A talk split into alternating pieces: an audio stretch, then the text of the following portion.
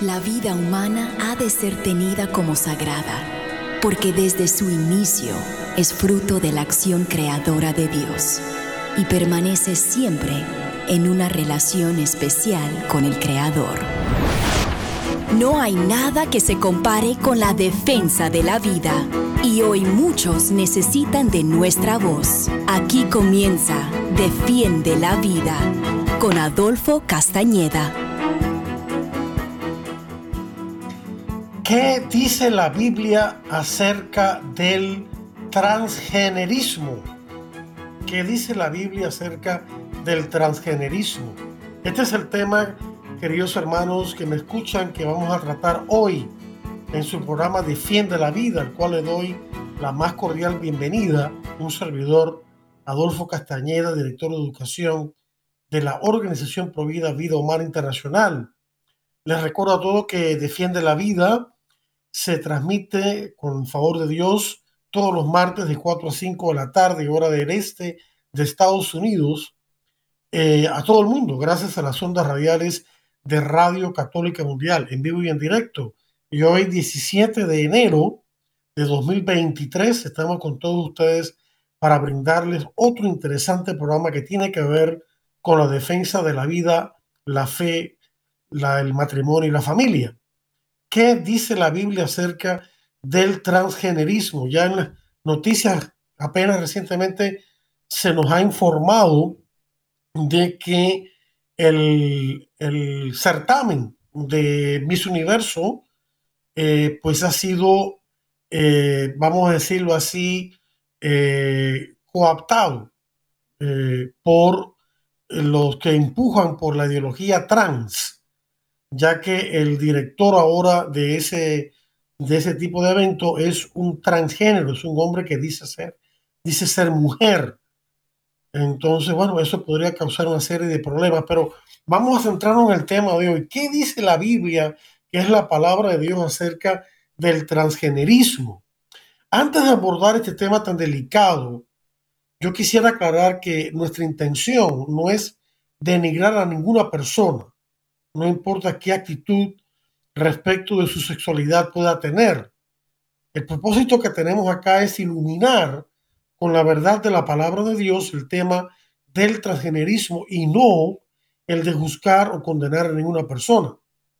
Ahora bien, Dios nos dio la palabra suya en la Biblia para que podamos juzgar las acciones humanas desde una perspectiva moral y espiritual. De otro modo, no sabríamos cómo quiere Él que nos comportemos o cómo quiere Él que seamos. Eh, y la Biblia tiene una amplia evidencia acerca de esta verdad, de cómo Dios quiere que nos comportemos. El ejemplo más sencillo es el de los diez mandamientos que nos ha dado, que está en Éxodo capítulo 20, versículos 1 al 17, y también en el Deuteronomio capítulo 5, versículos del 1 al 21. Sabemos también que Jesús, porque él mismo lo dijo, llevó a plenitud la enseñanza de la ley de Dios en Mateo 5, 17, en el comienzo del el más importante de sus sermones, el sermón de la montaña, donde él lleva a plenitud esta enseñanza de los diez mandamientos. El sermón de la montaña se encuentra en los capítulos 5, 6, 7 del Evangelio según San Mateo.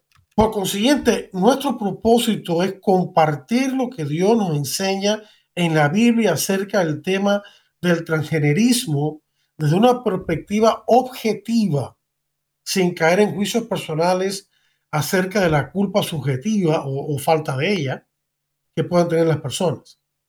Pero al abordar este tema, lo tenemos que desglosar en siete, podríamos decir, subtemas. Primero, ¿qué es eso del transgenerismo? Segundo, ¿qué es eso del género? Luego, ¿qué dice la Biblia acerca del transgenerismo? Luego, ¿cómo logramos obtener una interpretación correcta de la Biblia? Y luego, ¿qué principios bíblicos podemos aplicar al tema del transgenerismo? Hay un par de temas más que si no da tiempo los cubriremos y no lo daremos para otro programa, que es el tema del biologismo del reducir todo al cuerpo, ¿no? A la biología.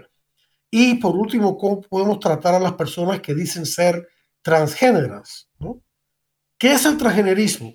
Bueno, según los proponentes de esta ideología, el transgenerismo se refiere a la existencia de personas que dicen ser transgéneras.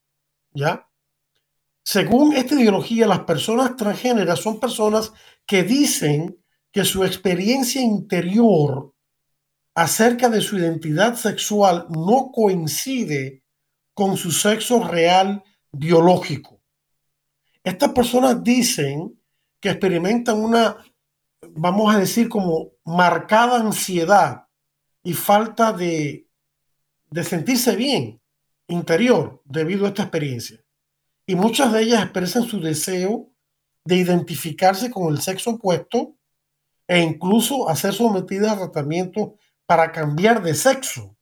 Y hay entre las personas que dicen ser transgéneras algunas que llegan a decir que no se identifican con ninguno de los dos sexos, masculino o femenino, ni con ningún otro género. Muchas de estas personas dicen ser no binarias, es decir, no son de ninguno de los dos, bi, bi, dos sexos. Así que eso es una idea de qué es el transgenerismo. Ahora bien, ¿qué es el género? Bueno, es importante aclarar desde el principio que el término género, tal y como es usado por los que promueven esta ideología, no es un término científico. Es un término que ha sido creado para referirse a la identidad sexual interna que la persona dice tener independientemente de su sexo biológico. Lesbiana, homosexual, bisexual, transgénero, etcétera, etcétera. De ahí las siglas LGBT, las cuales no se limitan a estas letras, ya que pueden existir tanto géneros como personas haya que digan tenerlos. Por ejemplo, hay personas que dicen ser intersexo, y sería la letra, o queer, que en realidad en, en inglés significa extraño, la letra Q. Esta letra Q también se usa en inglés para significar questioning, que en ese idioma significa cuestionarse, es decir, la persona todavía está buscando con qué género identificarse. No lo ha logrado todavía, está questioning. Por consiguiente, el término género es un término ideologizado, ha sido vaciado de su significado original y como tal no tiene ninguna base en las ciencias biológicas o antropológicas, la antropología es la que trata el tema de qué es la persona humana. De hecho, hasta la década de los 1950, la palabra género se utilizaba solamente para las cosas, no para las personas, al menos en las lenguas europeas. Español, inglés, francés, italiano, portugués, alemán, etc. En español tenemos, por supuesto, una amplia experiencia con el género de las cosas, por ejemplo, el lápiz, género masculino, la mesa, género femenino, etcétera, etcétera. Sin embargo, a partir de la década de los 1950, ciertos sexólogos decidieron infundirle al término género un nuevo significado, el de la experiencia interna de una identidad sexual independiente del sexo real biológico. Uno de estos sexólogos fue John Money, John Money, profesor de la Universidad Johns Hopkins en Estados Unidos. De hecho, el profesor Money fue el primero en acuñar el término género para referirse, según él, y lo citamos de nuevo a él, al desempeño social que indica una identidad interna sexuada. Final de la cita. Los sexólogos como Money rechazaron el término transexual, no, no lo aceptaron para referirse a las personas que se identificaban como transgéneras. Este rechazo tuvo lugar porque este término compuesto transsexual, al usar el vocablo sexual, presuponía, según estos pensadores, la existencia de solamente dos sexos, el masculino y el femenino, como es la realidad, cosa que ellos rechazaban. Estos sexólogos querían precisamente promover la idea de que las personas pueden tener diferentes identidades sexuales, o mejor dicho, según ellos, diferentes identidades de género, más allá de los dos sexos. Al mismo tiempo querían que el término género fuese una identidad interna subjetiva independiente del sexo biológico y objetivo de la persona. Y hasta ahí, pues, ese, este apartado sobre el término género. Ahora, ¿qué dice la Biblia acerca del transgenerismo? La verdad es que la Biblia no dice nada explícitamente acerca del transgenerismo. Hay muchos otros temas importantes acerca de los cuales la Biblia no dice nada. Por ejemplo, está el tema del aborto. Los que están a favor del aborto utilizan este hecho de que la Biblia no dice nada para entonces alegar que el aborto está bien, lo cual es un disparate grandísimo. Porque si bien la Biblia no dice nada explícitamente acerca del aborto, podemos aplicar sus principios para concluir que el aborto es un gravísimo mal porque destruye la vida de un ser humano inocente que no ha nacido todavía. En la Biblia encontramos precisamente dos verdades aplicables al tema del aborto. Primeramente, la Biblia prohíbe tajantemente matar a un ser humano inocente. Lo encontramos en el Éxodo capítulo 23, versículo 7, que dice, no causes la muerte del inocente. Punto, ¿no? En segundo lugar, hay muchos pasajes bíblicos que expresan la existencia de un ser humano en el seno de una mujer embarazada. De esos muchos eh, pasajes, quizás el más emblemático que muchos pro vida conocen es el Salmo 139, en los versículos del 13 al 16, que son tan hermosos que vale la pena leerlos. Dice, porque tú formaste mis entrañas, tú me hiciste en el vientre de mi madre. Te alabaré porque formidables, maravillosas son tus obras. Estoy maravillado y mi alma lo sabe muy bien.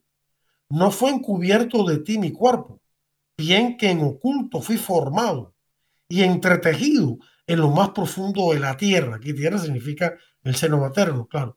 Mi embrión vieron tus ojos y en tu libro estaban escritas todas aquellas cosas que luego fueron formadas sin faltar una de ellas.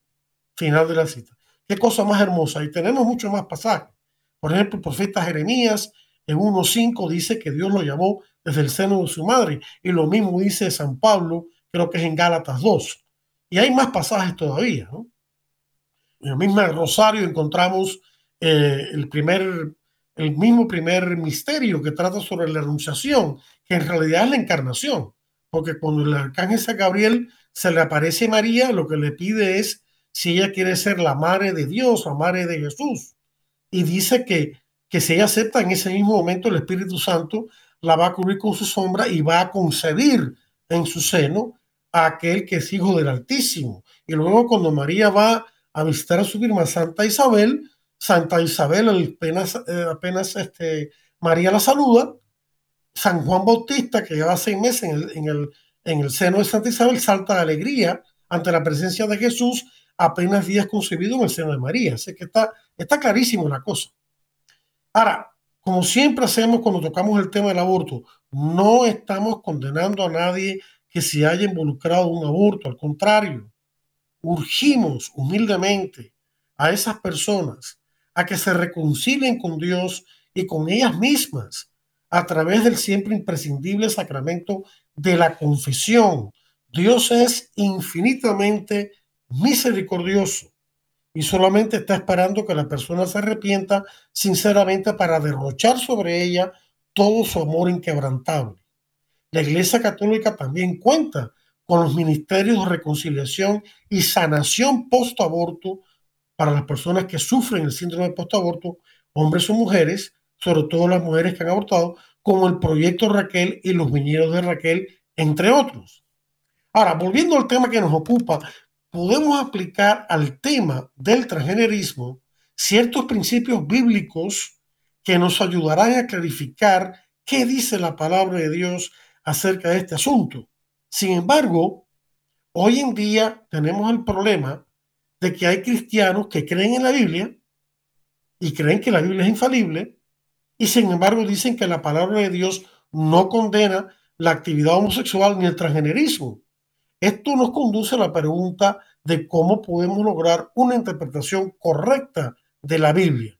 Ahí está el meollo de la cuestión, ¿no? Y este es el siguiente tema. ¿Cómo logramos llegar a tener una interpretación correcta de la Biblia? Hay una cosa con la cual todos los cristianos que creen en la Biblia están de acuerdo, que la Biblia no contiene ningún error en cuanto a su enseñanza acerca de la salvación.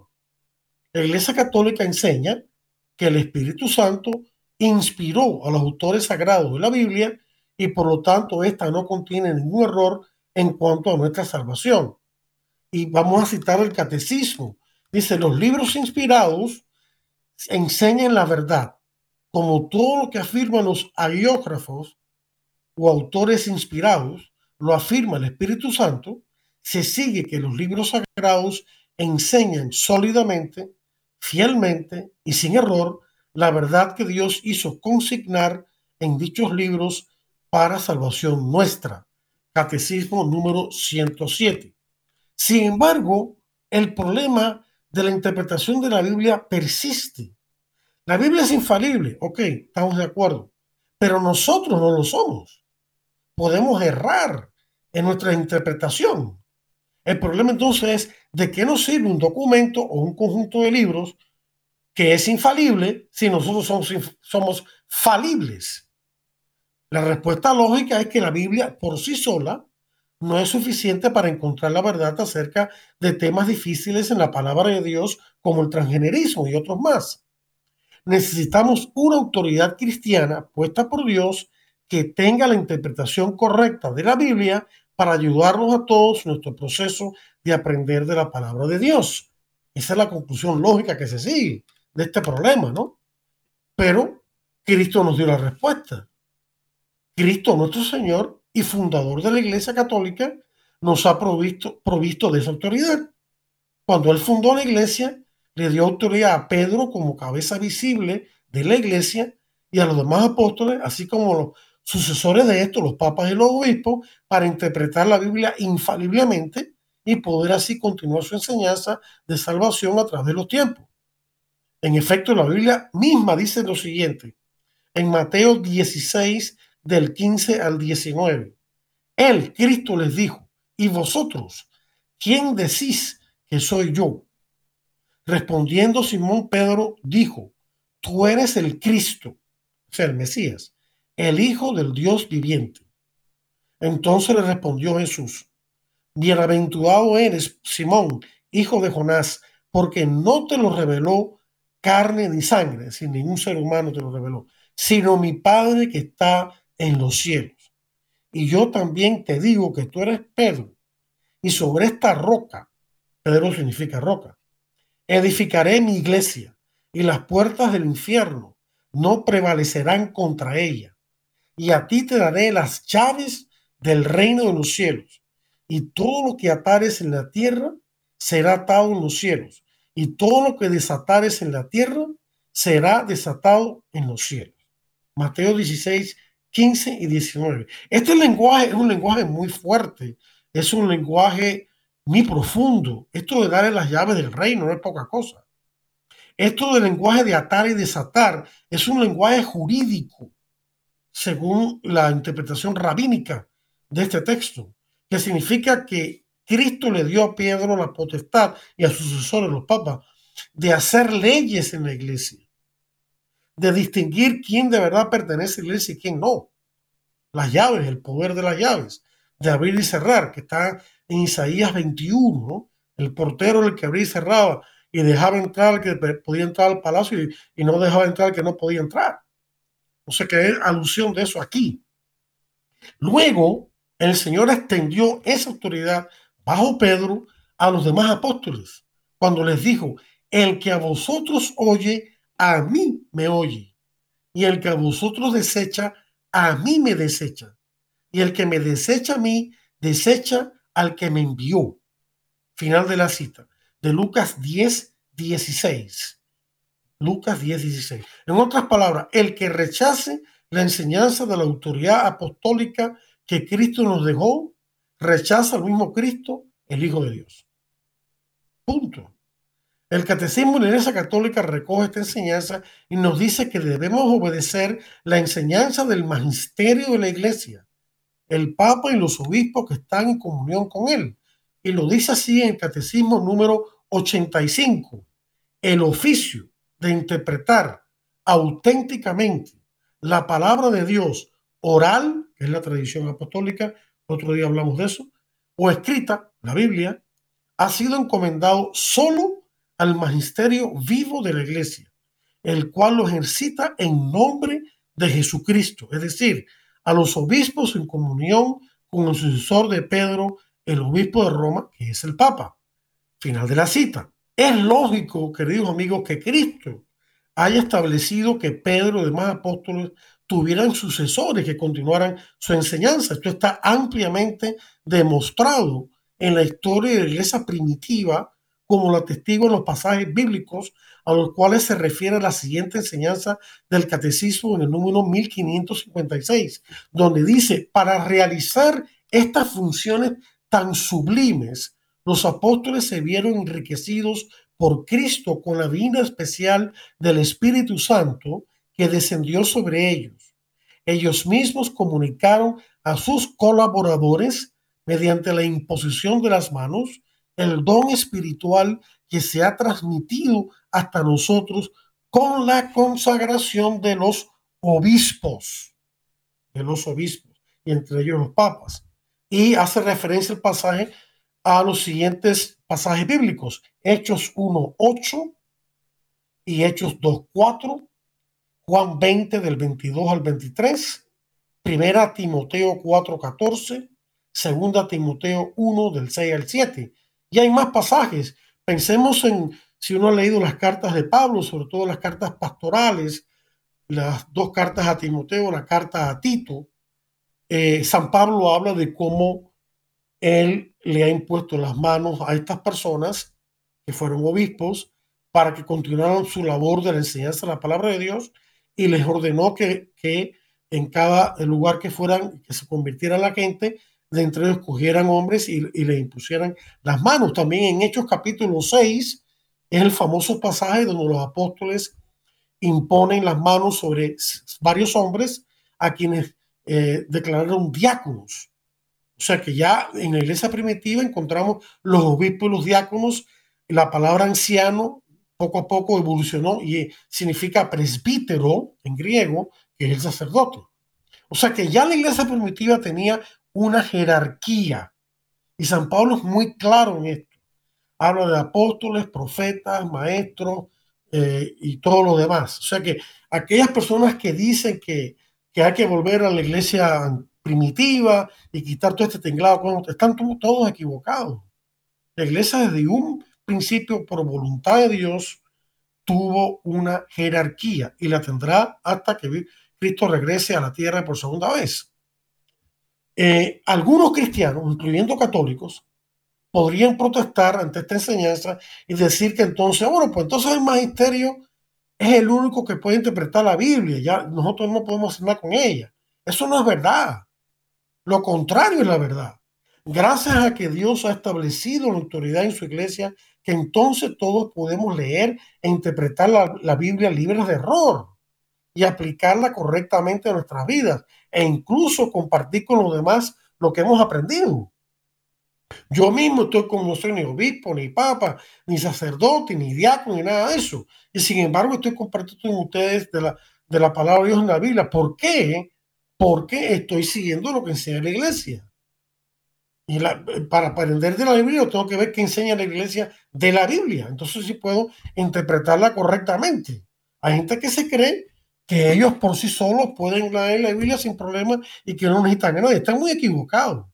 En la misma Biblia, en una de las cartas de Pedro, dice que hay gente que interpreta individualmente la Biblia mal para su propia perdición, sin hacer caso a las autoridades. Por otra parte, es lógico pensar que si Cristo había prometido que su iglesia no sería vencida por el infierno, ¿cómo iba a permitir que sus hijos cayeran en el error por falta de una guía segura.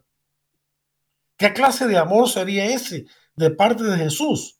Pero no, el Señor nos ama tanto que no quiere que nadie se pierda y que quede, confundido y que pueda conocer el camino de salvación que está en su palabra. Eso es lógico. ¿Cómo Cristo va, a decir que nos ama y, que, y asegurarnos que la iglesia no va a ser derrotada por las fuerzas del infierno y del diablo y entonces dejarnos al garete sin ninguna guía para interpretar su palabra? Eso no tiene sentido.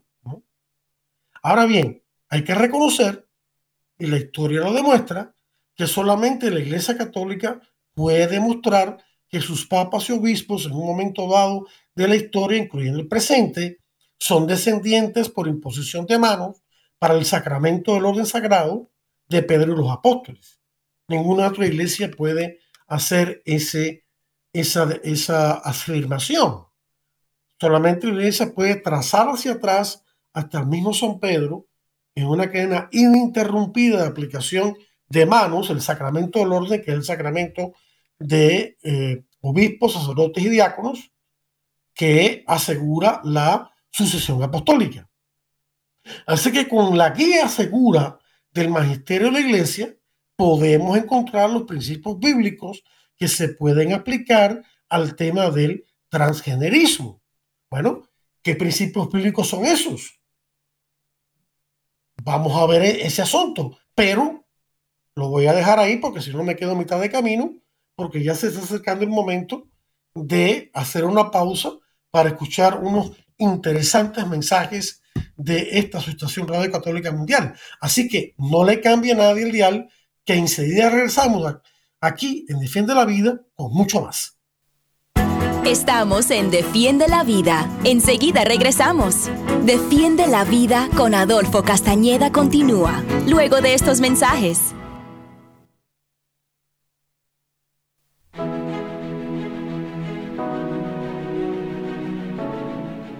Madre Angélica siempre dijo que EWTN depende de la providencia de Dios, y ustedes son la expresión de esa providencia. Gracias a su apoyo podemos seguir llevando el esplendor de la verdad a cada rincón de la tierra.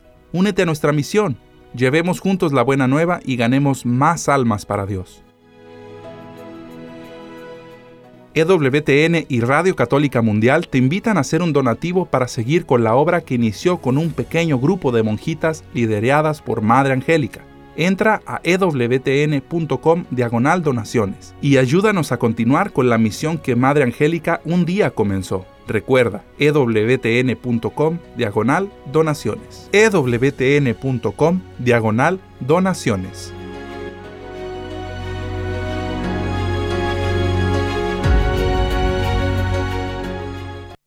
La hermosísima ciudad de Cari, las hermanas comunicadoras eucarísticas del Padre Celestial. En la fe todo el mundo quiere opinar. Qué hermosísimo, ¿no, queridos hermanos? Uno se pregunta, bueno, ¿y estos de dónde salieron? Nos colocamos en presencia de nuestro Señor. Un regalo de Dios para la edificación de la iglesia. Carismáticos somos todos. Conectados en familia, de lunes a viernes a la 1 pm, hora del este.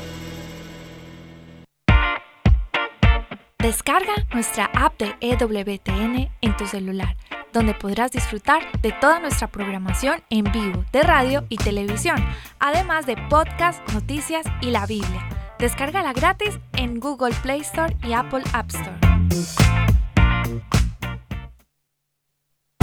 Y ahora continúa Defiende la Vida con Adolfo Castañeda, en vivo por Radio Católica Mundial. Defiende la vida con Adolfo Castañeda. Continúa ahora. Bien, queridos amigos, aquí estamos de vuelta en mi programa Defiende la Vida. Les habla Adolfo Castañeda de Vida Humana Internacional. Este programa, con el favor de Dios, se transmite en vivo, en directo, todos los martes de 4 a 5 de la tarde, hora de Miami, hora del este de Estados Unidos, a todo el mundo, gracias a las ondas radiales de Radio Católica Mundial. Y hoy, martes 17 de enero de 2023. Estamos con todos ustedes para brindarle otro interesante programa acerca de la defensa de la vida, la fe, el matrimonio y la familia.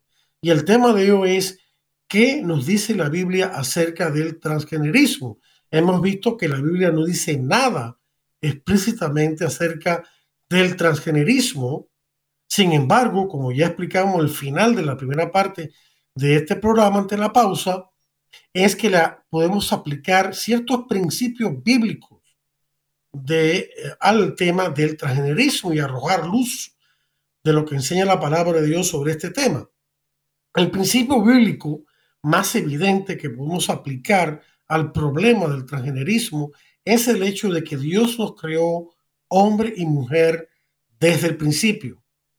Dios también estableció desde el principio el verdadero matrimonio, el cual está compuesto exclusivamente de la unión de por vida y abierta siempre a la vida entre un hombre y una mujer. Y esto es lo que nos dice la Biblia al respecto. Entonces dijo Dios, hagamos al hombre a nuestra imagen, conforme a nuestra semejanza, y señoré en los peces del mar, en las aves de los cielos, en las bestias, en toda la tierra y en todo animal que se arrastra sobre la tierra. Y creó Dios al hombre a su imagen. A imagen de Dios lo creó.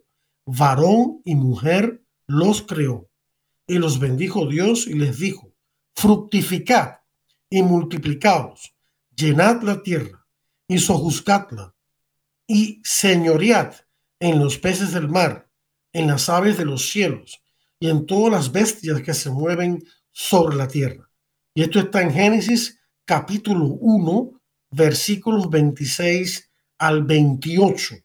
Génesis 1 del 26 al 28, prácticamente la primera página de la Biblia.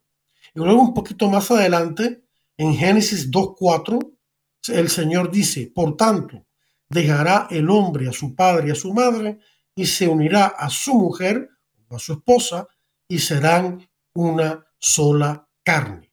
Final de la cita de Génesis 2.4. Nadie disputaba en tiempos de Jesús, por ejemplo, los rabinos y los fariseos y los escribas con los que Jesús siempre, este, siempre tuvo polémica, pero un punto en el cual todos estaban de acuerdo es que este pasaje precisamente hablaba del matrimonio, de cuando Dios creó el matrimonio. Eso nadie lo disputaba, ¿ya? Ni los oponentes de Jesús y por supuesto ni Jesús mismo. Eh, en ningún lugar de la Biblia, ni tampoco en toda la enseñanza de la iglesia a través de su historia hasta el presente, ha enseñado Dios otra cosa que no sea que el ser humano ha sido creado por él en dos y solo dos modalidades sexuales o sexos, hombre y mujer. Tampoco ha sido otra la enseñanza de que el matrimonio ha sido creado por Dios como la unión entre un hombre y una mujer. Incluso hay más todavía. Cristo nuestro Señor elevó el matrimonio entre cristianos a la dignidad de sacramento, es decir, de signo eficaz de la unión entre él y su esposa, la iglesia. Vamos a explicar esto un poquito. Eh, los sacramentos en general, nos dice el catecismo en el número 1131.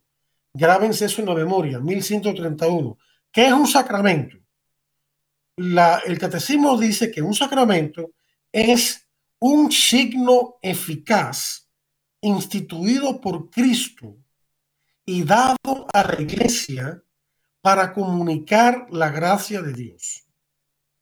Eso es lo que es un sacramento.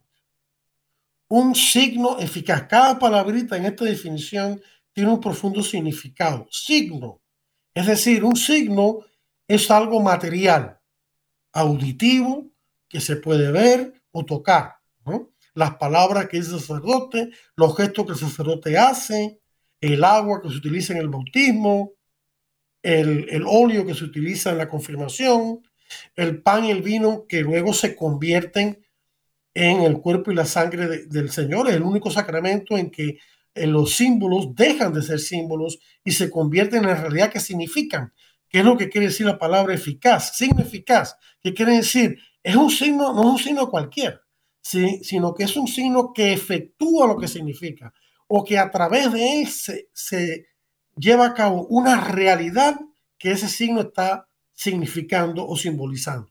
En el sacramento del bautismo, cuando el sacerdote o el ministro de ese sacramento derrama agua sobre el bautizando y le dice, yo te bautizo en el nombre del Padre, digo el Espíritu Santo, a través de esos signos, el agua y las palabras, realmente este bautizando recibe la gracia santificante que borra el pecado original y le confiere la gracia habitual y le hace hijo de Dios, miembro de la iglesia, parte del cuerpo de Cristo, etcétera, etcétera, etcétera. O sea, es un signo eficaz.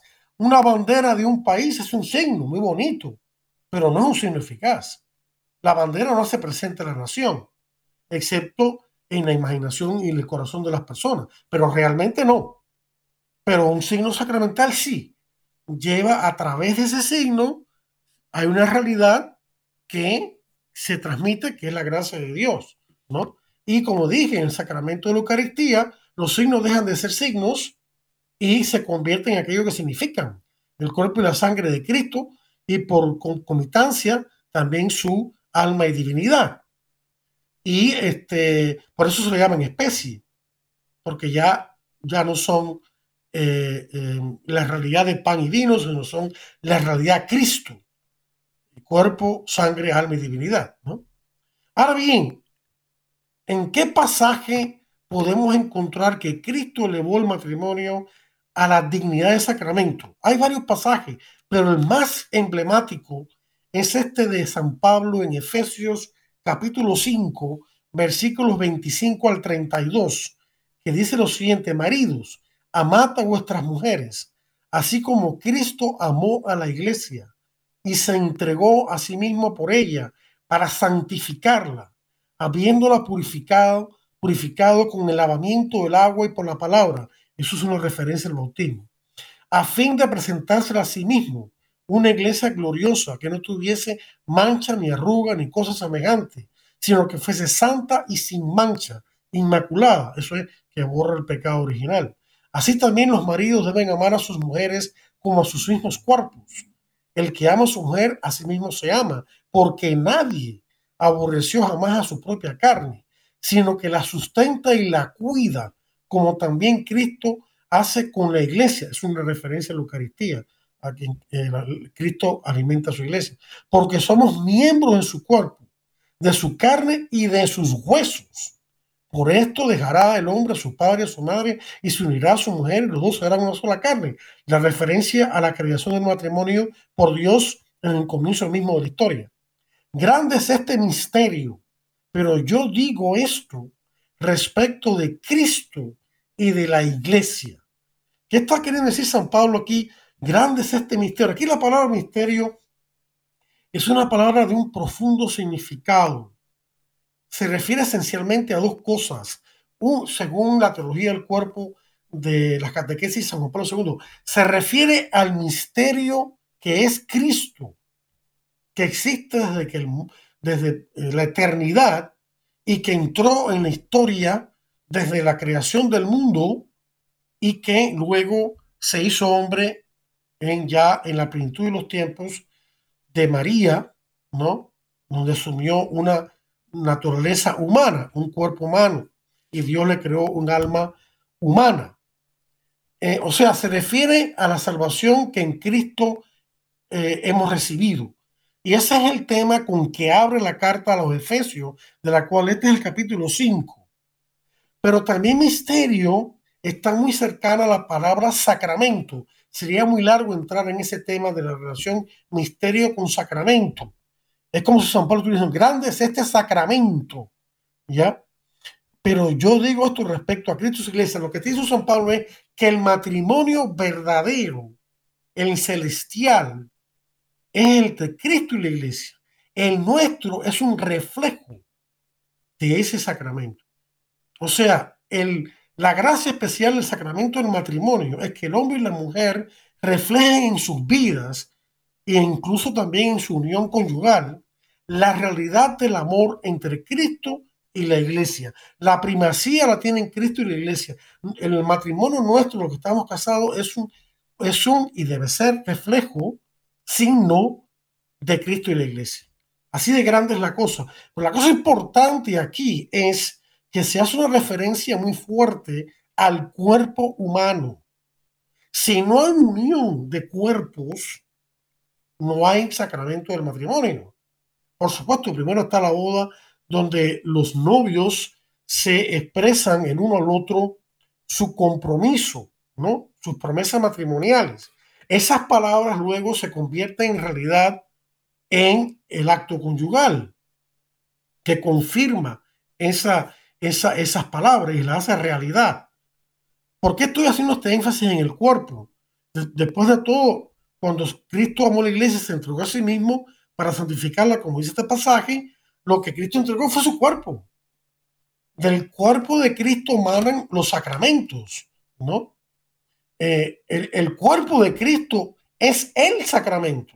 Cristo es el sacramento entre Dios y nosotros. ¿Por qué? Porque Cristo es el signo visible, tocable, más palpable que puede existir de la unión entre Dios y el hombre, que tiene lugar en la persona de Cristo. Porque Cristo es una persona divina que ha asumido una naturaleza humana. O sea que Él es, tiene, es una sola persona con dos naturalezas. Así que la parte corporal es muy importante. Y, y todo esto es importante en cuanto al cuerpo, porque el problema grave de la ideología LGBT y del transgenerismo es que son falsos porque hacen al cuerpo algo irrelevante para darle primacía a unos sentimientos subjetivos equivocados respecto de la propia identidad sexual y no tienen en cuenta la realidad corporal de la sexualidad. Y la iglesia, siguiendo la Biblia, siempre ha enseñado que la persona humana, creada a imagen de Dios, es un ser a la vez corporal y espiritual.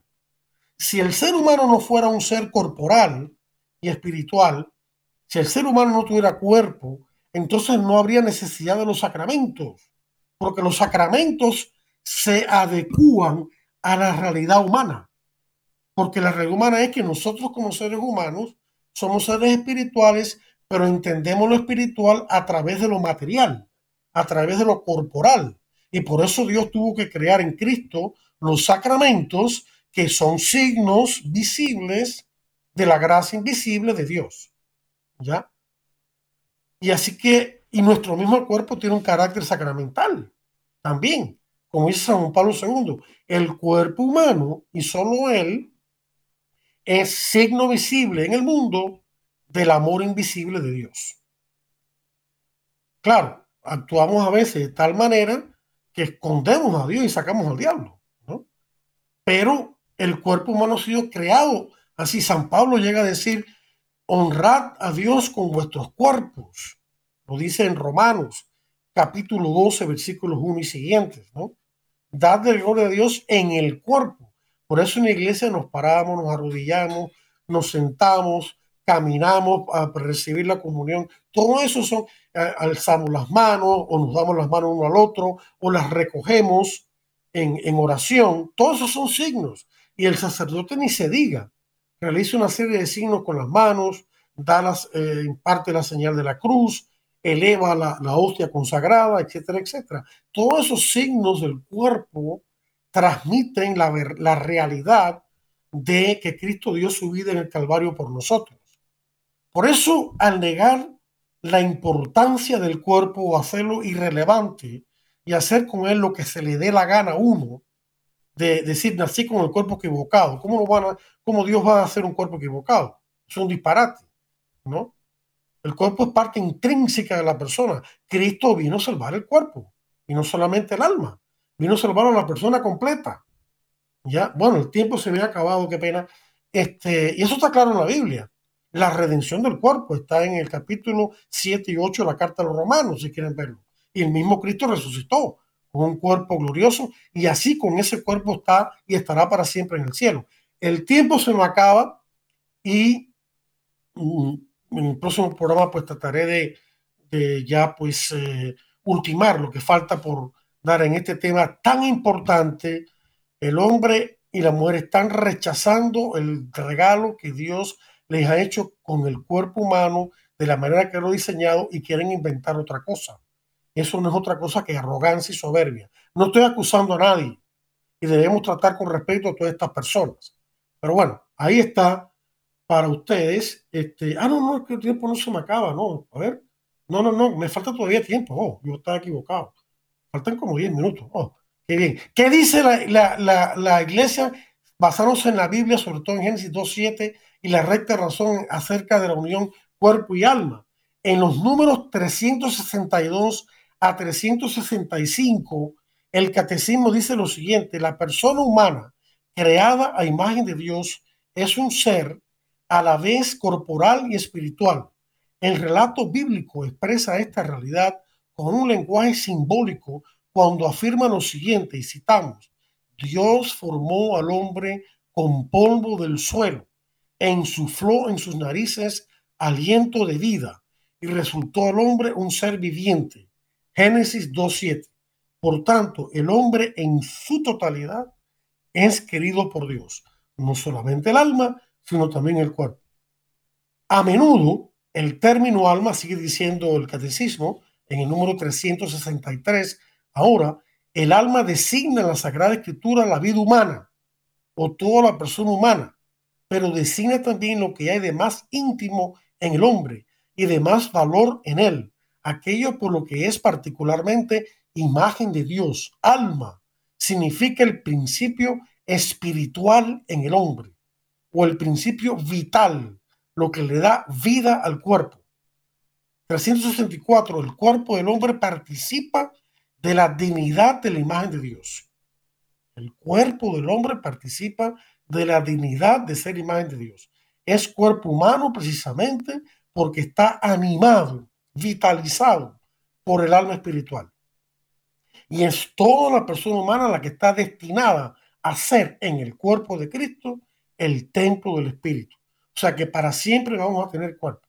Si somos fieles al Señor, estaremos para siempre en el cielo con un cuerpo glorificado como el de Cristo.